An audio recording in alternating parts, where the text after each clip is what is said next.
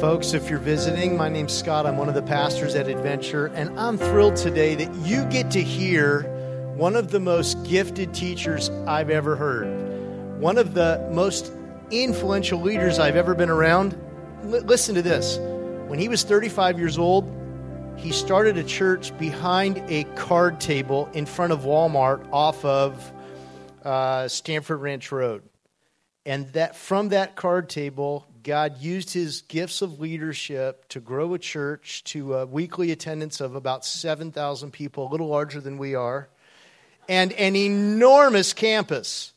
And it is, I believe, because God has uniquely given him gifts of leadership and teaching. And uh, and the most important gift he's got is his beautiful wife, Amy. Amy, are you in here? There she is right there. Love her. Raise your hand. I just, just throw your hand up. Anyways, this guy, I, I had a chance, along with my brother-in-law, my wife, and, and her twin sister, to work around this uh, incredible leader for six years. It was a gift. Would you welcome Rick Steadman?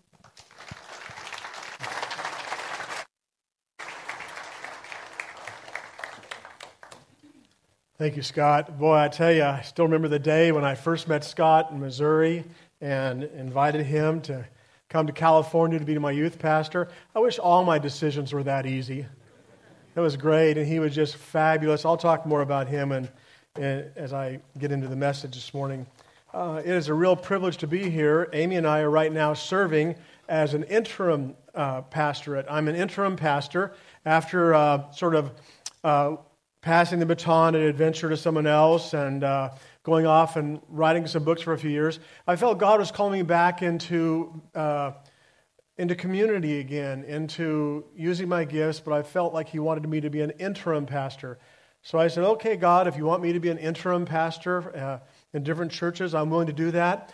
And if it happens to be in Carmel or Monterey, you know, that'd be okay with me. And wouldn't you know it, the first church that calls me is in Bakersfield. So I'm in Bakersfield right now, and I'm actually loving it.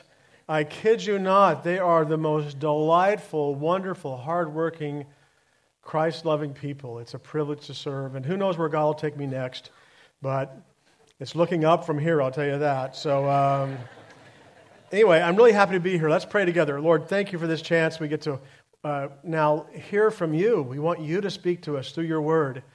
Thank you for your spirit. Thank you for your promises, and we pray that your very great and precious promises would come true in our life. In Jesus' name, amen. I love weddings, and um, today, actually, this afternoon, I'm doing a wedding, and weddings are all about promises, right? They're all about making commitments and, and, and exchanging vows. Uh, they're also about other things, and sometimes they're just funny. I remember this one guy named Frank. He was so excited to get married. When his bride-to-be uh, walked down the aisle, Frank couldn't wait, and he stepped out to give her a kiss. And I said, no, Frank, no kissing yet. It's not the kissing part yet. You got to wait. So he stood there, and then, you know, we prayed, and then he went to kiss her again. And I said, no, no kissing yet. I, I'm not kidding. He tried to kiss her three or four times in the ceremony, you know. Finally, I said, you know, I now pronounce you husband and wife. And I turned to him, and I said, Frank, you may kiss your bride.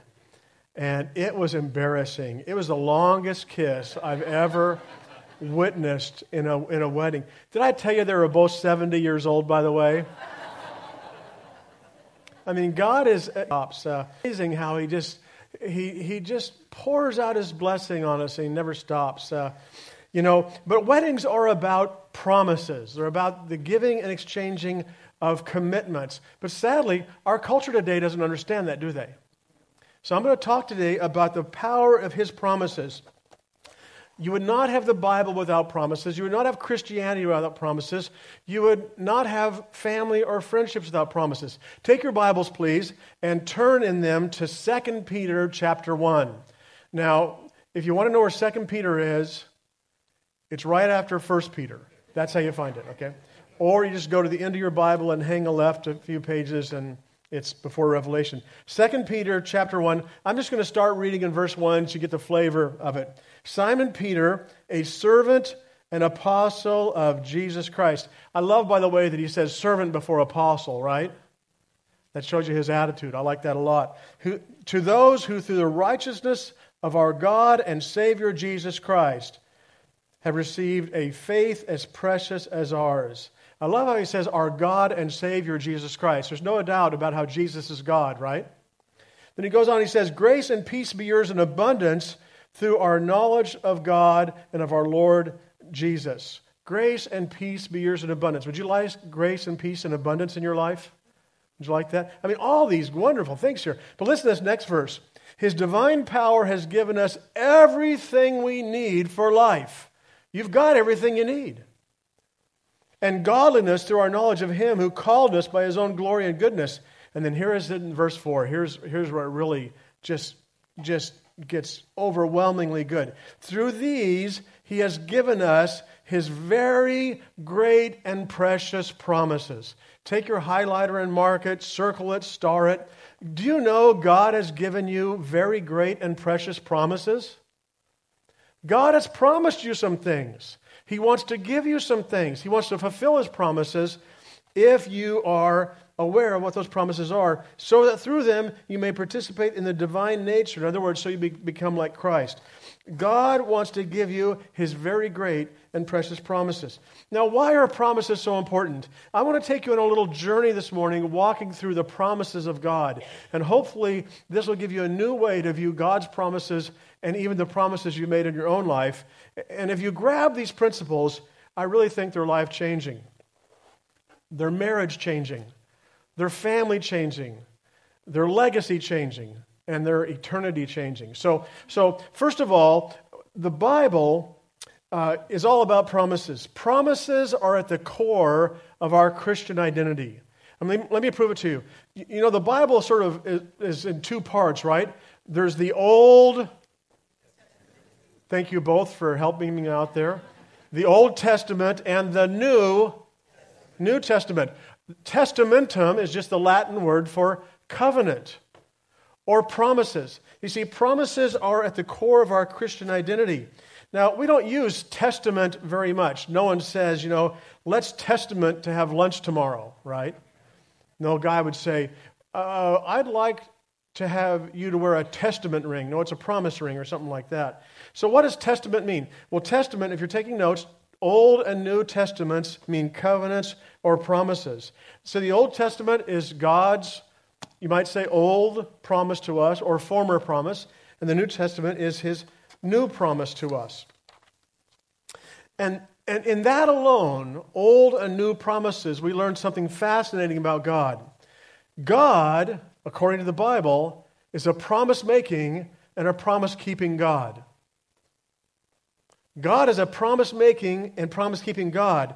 In the Bible, God made promises again and again and again. To Noah, He promised it will never flood the earth again. Do you remember that one? And gave the sign of a rainbow. Every time you see a rainbow, be reminded God is a promise-making God. To um, Abraham, He said, look up at the stars, so shall your offspring be. He made promises to Abraham. And then to Jacob, I especially love this in Genesis chapter twenty-eight, verse fifteen. If you have your Bibles, turn to Genesis twenty-eight. Where's Genesis at? Right in the beginning, that's right. And uh, Genesis twenty-eight, sixteen, fifteen says this, I am with you and will watch over you wherever you go. And I will bring you back to this land. I will not leave you until I have done what I have promised you. Jacob receives this incredible, incredible gift from God. It's a promise. God says to him, I am with you, and I will watch over you, and I will not finish until, I will not leave you until I have done what I have promised you. God is a promise-making and promise-keeping God. And so if God is a promise-making and promise-keeping God, what does that say about you and me? Well, the Bible in Genesis one twenty-seven says we are created in God's image. So if God is a promise-making God and a promise-keeping God, what does that say about us? We are to be promise-makers and promise-keepers. the core of the Bible, the core of our Christian identity, and the core of, of your being is that God made you to make promises. And He made you to keep promises. But our culture today doesn't understand this. I hear people say things like, oh, well, I don't like to make promises because I like to keep my options open. Have you ever heard something like that before? That's just idiotic. You know, I mean, you, it, life and everything valuable comes through the making and keeping of promises, as I'm going to try to explain to you.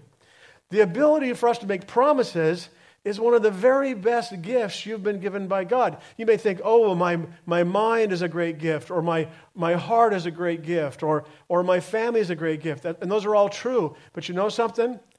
The ability to make and keep promises is, is one of the the best things about you. As a matter of fact, I like to call it the tool that God has given us to shape the future.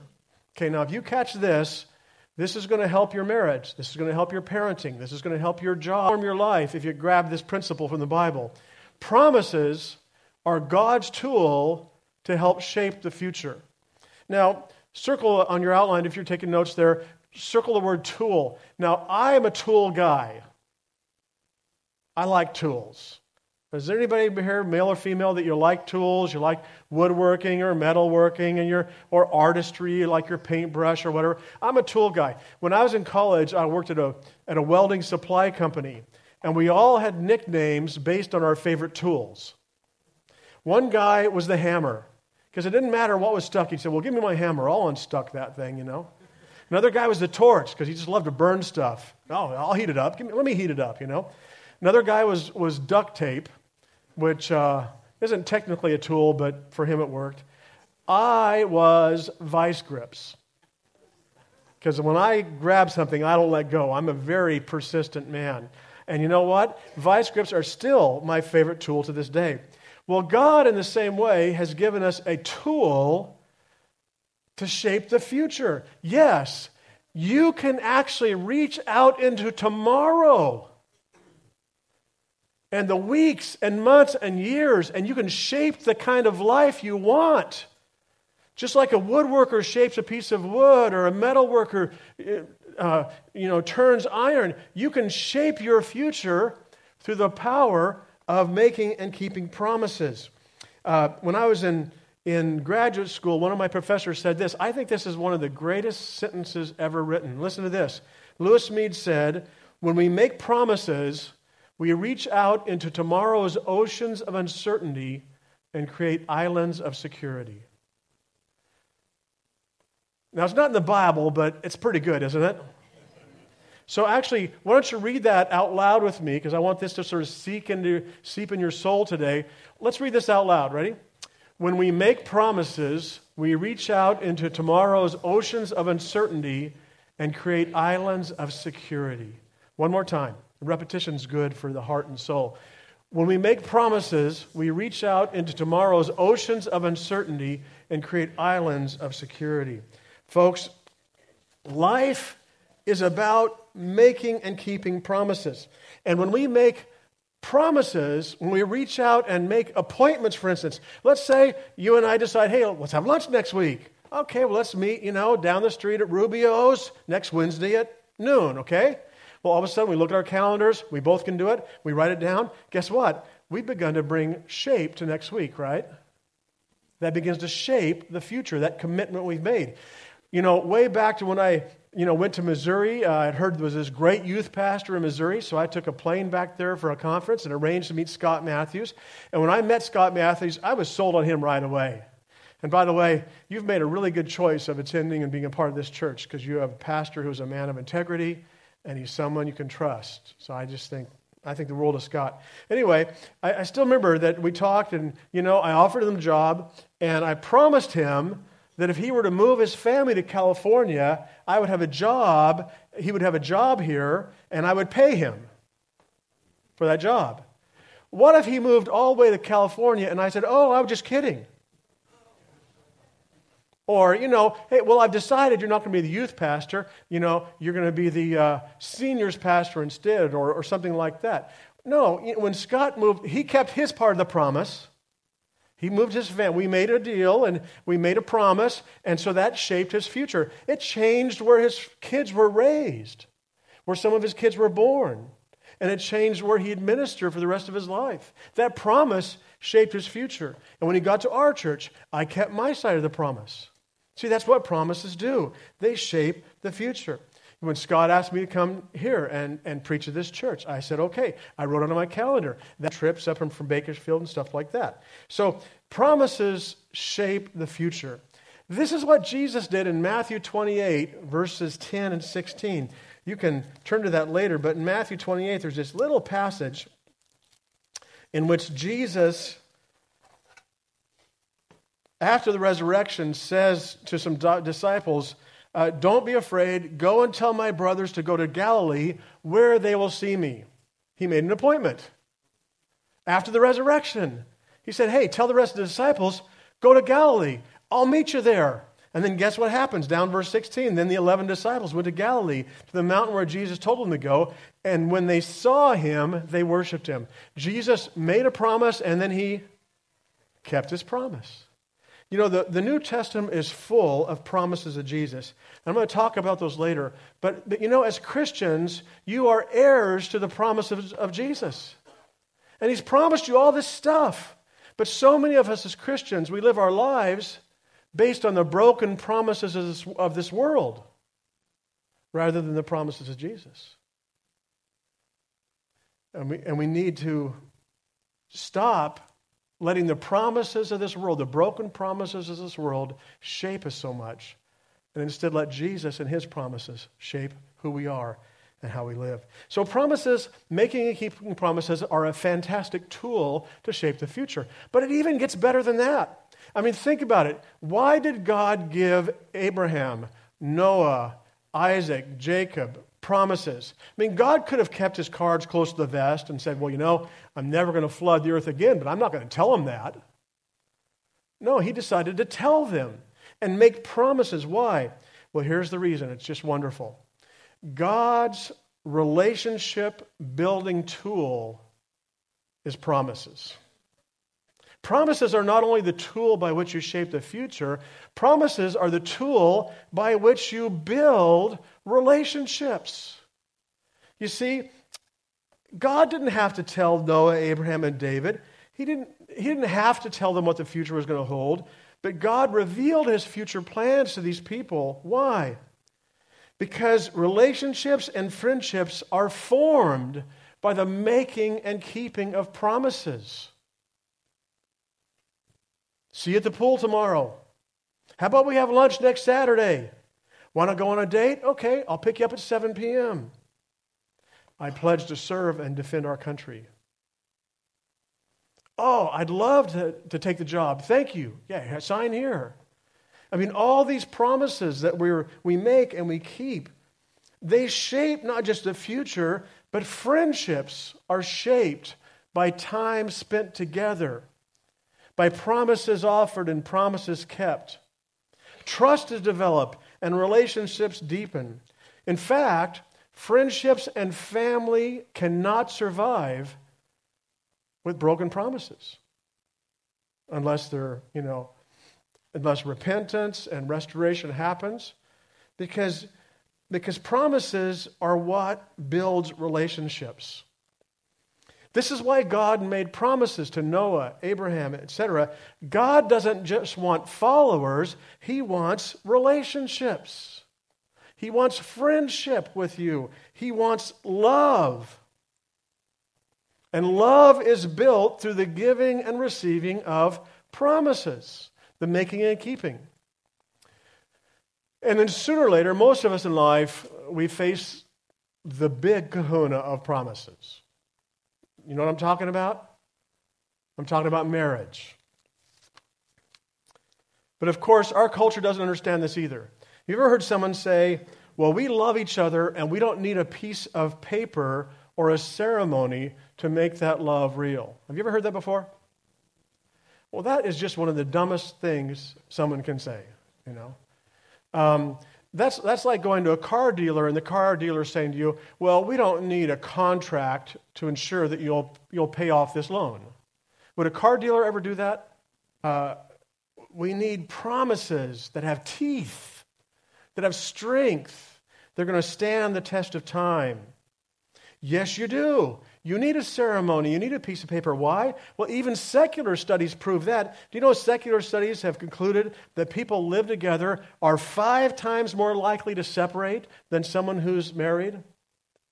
Plus, they're more likely to be unfaithful to their partner. They're, they, they even report more fighting, more violence, and less happiness than married couples. I mean, even from just secular sociology, it makes sense to get that piece of paper, to have that ceremony where you take vows and you commit before other people. But our culture just doesn't get this. Uh, this especially comes out when I get a couple that come to me and they want to get married, and then they say, oh, but, but we want to write our own vows. I've heard that over and over, and you know what? It's usually a really bad idea. Because the vows just don't have teeth. They're wishy-washy. They're not strong. This one couple wrote this. This was their vow. I promise to love you as long as our love lasts. Now, how is that for a secure marriage? How is that for a, a secure home in which you can raise kids to be sure of the future? Folks, I love you. I promise to love you as long as our love lasts. That's not a promise. That's a surrender in advance. I mean, they're really, they're giving up before it's even started. Or how about this? I read about this one. A couple wrote this vow. I promise to love you. Oh, no, that's them. I'm sorry. I, I can't promise you forever, but I can promise you today. How's that for a, med- or a, med- sorry, a wedding vow, a marriage promise? I can't promise you forever, but I'll promise you today. Folks, that's not a promise. That's literally a one-night stand. And whoever said that thought they were being profound. I can promise you today. No, that's not a foundation on which you can build a home, on which you can raise kids who feel security and confidence and love. You know, when Amy and I married almost thirty years ago, next summer, we exchanged old-fashioned vows. They had teeth and power. And I still remember them. I, Rick, take you, Amy, to be my wife, to have and to hold from this day forward, for, or, for better or worse, richer or poor, in sickness and in health, to love, honor, and cherish till death do us part. Now that means something. There's no wiggle room there. It's the good, the bad, and the ugly, right? And you know, that promise shaped our future. Every day, it doesn't matter where we're at, and barring some catastrophe or some, you know, accident or illness or something like that, I know that when I come home at night, she's also going to come home at night, and I won't be alone. And our kids growing up, they also knew that no matter what happened during their day, there was one thing they could always be sure of. You know what it was? They come home, and eventually mom and dad are there that night. A family. Now, does that mean our kids never saw us fight? Oh, they saw us fight. You know, Amy and I, uh, sometimes we'd fight in the morning and, and leave going to work still mad at each other. I mean, after all, the Bible says, don't let the sun go down on your anger. It doesn't say don't go to work angry. So, you know, just wait a while and let it work out and come home and make up, all that, you know. But, um, you know, we made promises. And our covenant shaped our home into a secure place where our kids could grow up with confidence, understanding what love is, understanding what commitment is, understanding what family is. And you know what? Our kids have never, ever, ever even wondered about whether we're going to get a divorce. Do you know why? On our wall, we have a certificate. It says certificate. That promise says, we will never divorce. I had it made up. We printed off thousands of copies. We gave them out at our last church. I'm sure Scott could do something like that for you if you guys are interested. But we have it on our wall. We promise never to divorce. We both signed it. Our kids grew up seeing that. They know, even when I'm a real juke, when I'm a real jerk, sorry, when I'm a real jerk, uh, a real poophead. Um, can I say poop in church? Is that all right? You know, Paul said that in one of his, anyway, it's, Scott can tell you later. I know even when I'm a real poophead, she won't divorce me because she promised. She may kill me, but that's a different matter between her and God. Maybe we should add that to the wedding vows. I don't know. True promises have depth. And you know what else? They're costly. You can't do whatever you want. They mean something. But they shape two lives into one, and they shape a family, and they shape a, shape a community, and they shape a church. Do you know, in this church you make commitments. Some people don't understand church today either. They think, well, the church is just where you go when you feel like it. You know, like you go to Walmart or Target. So we go to this or that church. That's not what a church is. A church, the Bible says, is a family. That means you're committed. And some of you, you know what, today, if you really want to grow in your Christian life, you know what you need to do? You need to commit to this church. Say, I'm, I'm, I'm all in. I'm not just here until something better comes along. I'm all in. I'm going to be I'm going to be here week in, week out, uh, you know, Lord help me until, you know, Jesus comes or I go. And you know what's going to happen? In ten or twenty or thirty years, you're going to say, wow, look at my life. God, you blessed me so much. And you know where a lot of those blessings came from? The long-term family and friendships and relationships you built in this church. That's what God's all about. He's about building community. So let the promises of Jesus shape your life. That's what I want to say today. God doesn't want just followers. He wants, he wants us to be his friends. So let the promises of Jesus shape your life. And I'm sorry, I'm, I'm a little out of time, a little almost out of time. Um, if you'd like to take notes, I want to give you some promises of Jesus that I think really could shape your life. And if you really grab a hold of these, and make these the most real thing in your life. I mean, what's the most real thing in life, in your life? The promises people have broken to you? Is that shaping you right now? You're still mad about this and upset about that and carrying a grudge over that? Or are the promises that people have broken to you shaping who you are? Or are the promises of Jesus shaping you? So I'm going to suggest uh, that you that you just set up a weekly plan. Uh, I call it Praying the Promises of Jesus. And I, I'm not...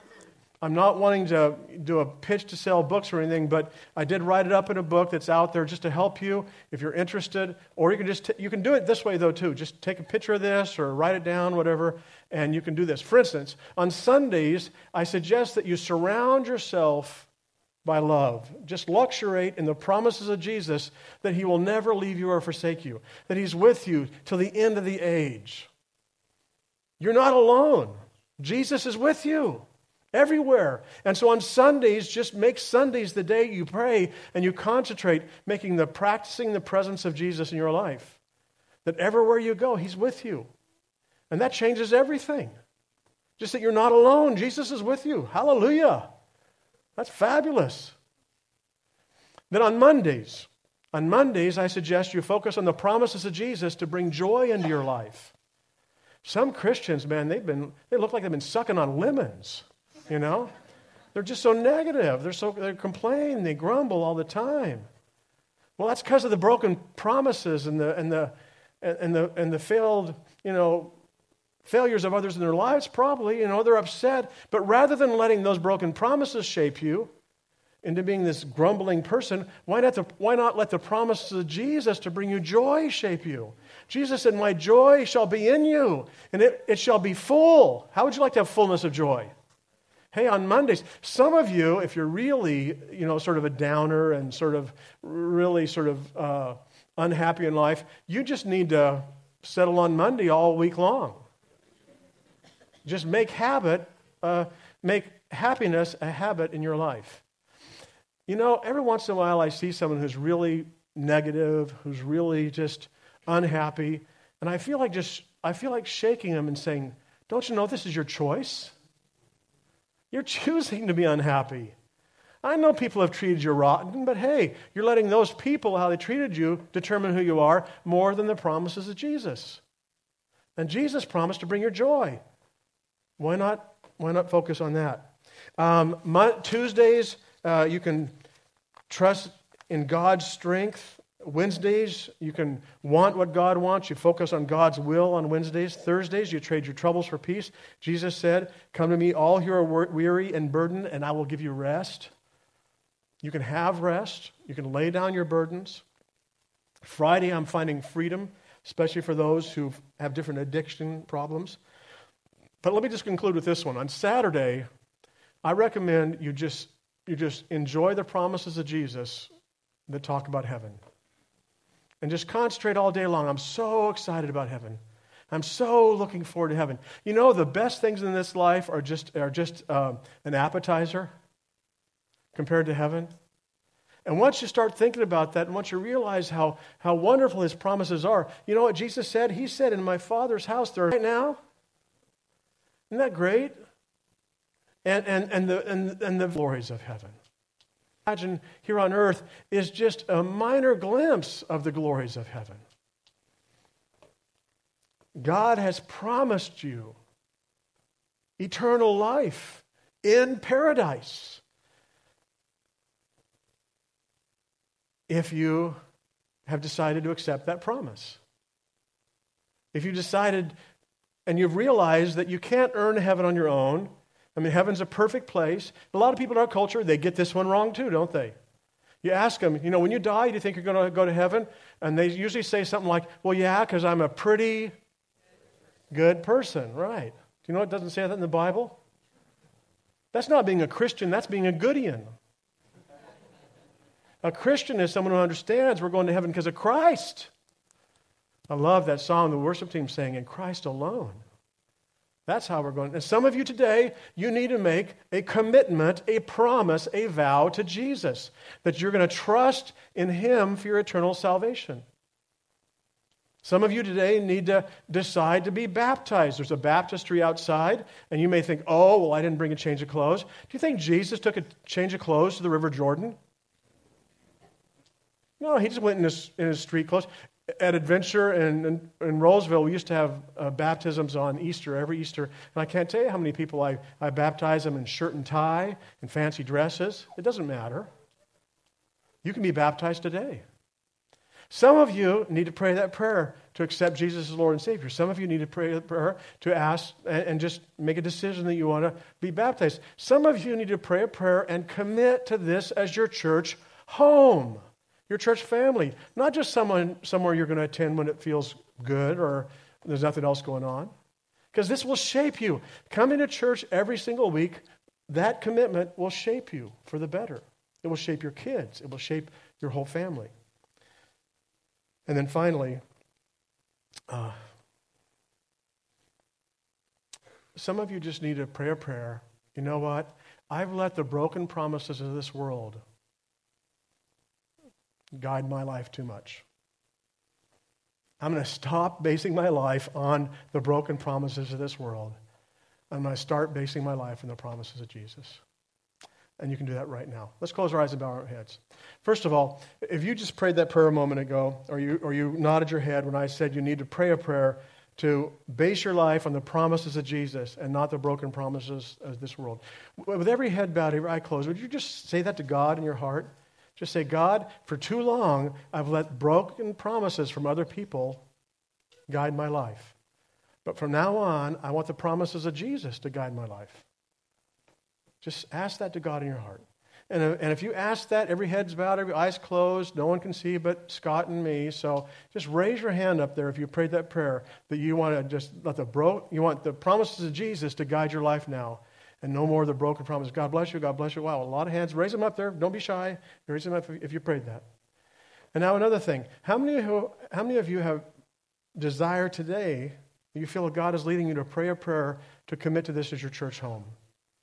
There's no embarrassment, no problems, but raise your hand. Just go ahead and raise your hand. I want to make this my church home. I don't want to just make this a place I visit. I want this to be my family. God bless you for all the hands up there, right there. God bless you all.